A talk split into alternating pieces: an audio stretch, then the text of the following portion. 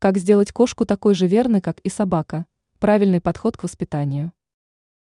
Почему-то считается, что другом человека имеет право называться только собака, тогда как о кошках вечно говорят, что они гуляют сами по себе. Люди часто заблуждаются, думая, что кошки не проявляют любви к своим хозяевам. На самом деле, кошки выражают свою привязанность по-своему. Они встречают хозяина мяуканьем и могут ходить за ним по пятам, даже если они не голодны. Вот это поведение и стоит считать проявлением их кошачьей любви.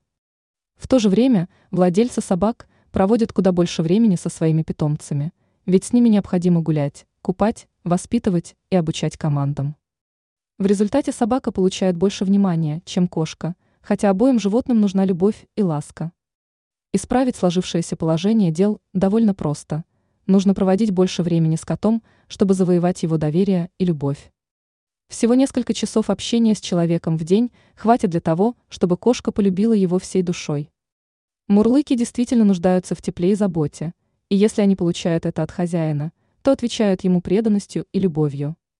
Скрывать не будем. При дрессировке кошки вам понадобится все ваше терпение и немало усилий. Если вы твердо решили получить результат от этих занятий, помните, что приступать к дрессуре стоит как можно раньше.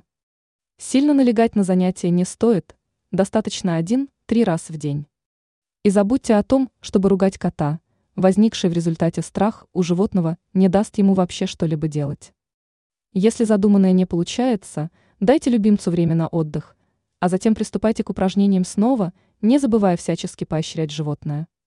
Ранее мы рассказывали, что можно подарить питомцу на день рождения.